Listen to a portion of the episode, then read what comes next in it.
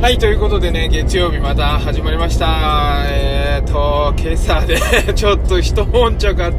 あの、上の、下の子、保育園行くのにね、なんか行きたくない行きたくないって崩られちゃってね、なんとか、あのー、行ったんですけど、でもね、ちゃんとね、あのー なんか、保育園の駐車場着くと、かっこつけてたかなんだか、もう抱っこでは行きたくないと。自分で歩くと言ってくれて、いや、かっこいいなってありがとねって言ってね、行くんですけど、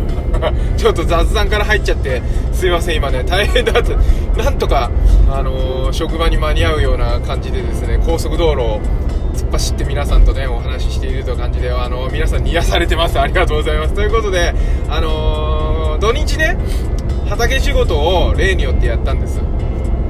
でうち週末農業なんで農業っつってもあの趣味ですよ。別に売ったりとかしてるわけじゃない。週末農業なんで、あのー週末しか行けないわけですよ。で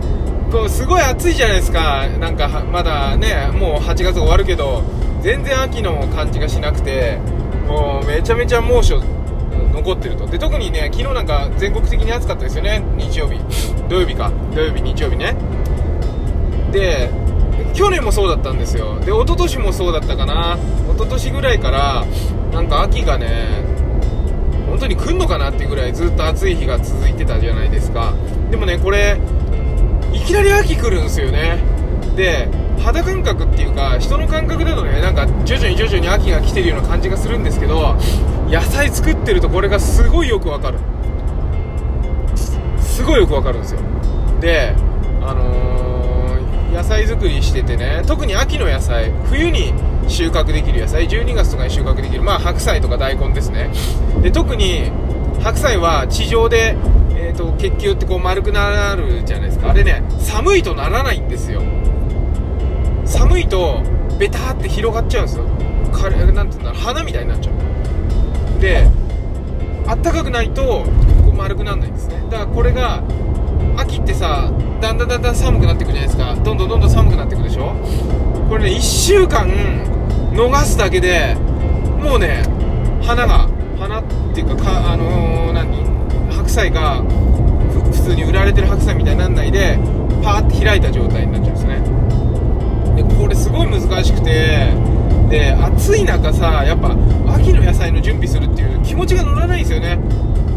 本能的に。いつも失敗するということで今週この土日は畑行ってもう大汗かきながらあのー耕してきました高温機で。えっ、とスタンド FM の方のサムネイルはその高温機の方にしときますね。うんねそれで暑くて暑くて大変だったんだけどなんとかやってきたと。で来週は今度畝立てしてね。で土を休ませつつ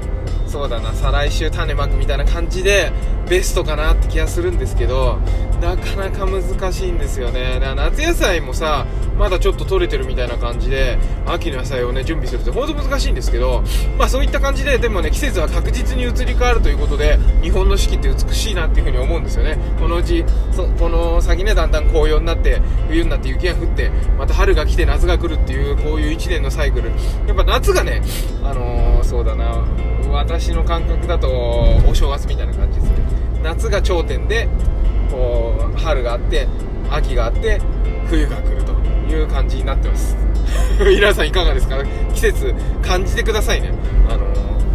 季節感じるとやっぱり元気になるんで体はパワーは夏が来たり秋が来たり春が来たりっていう感じで植物とか動物虫そういう生き物たちと同じようにねあの日本人は特にずっと日本に住んでるわけですからこの四季を感じて元気になるってことはあると思うんでねぜひそんな感じで、えー秋を感じながら、えーこの暑い、